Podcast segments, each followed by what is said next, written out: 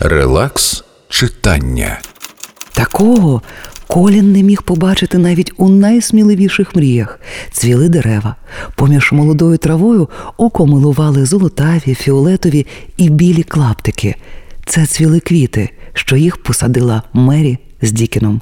Вгорі ширяли пташки скрізь співи, дзижчання, гудіння, щебетання і пахощі, неймовірні пахощі, землі, трави, квітів.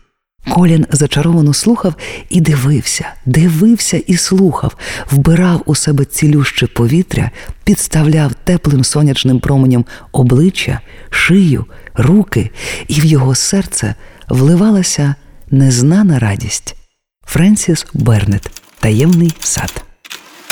Релакс читання.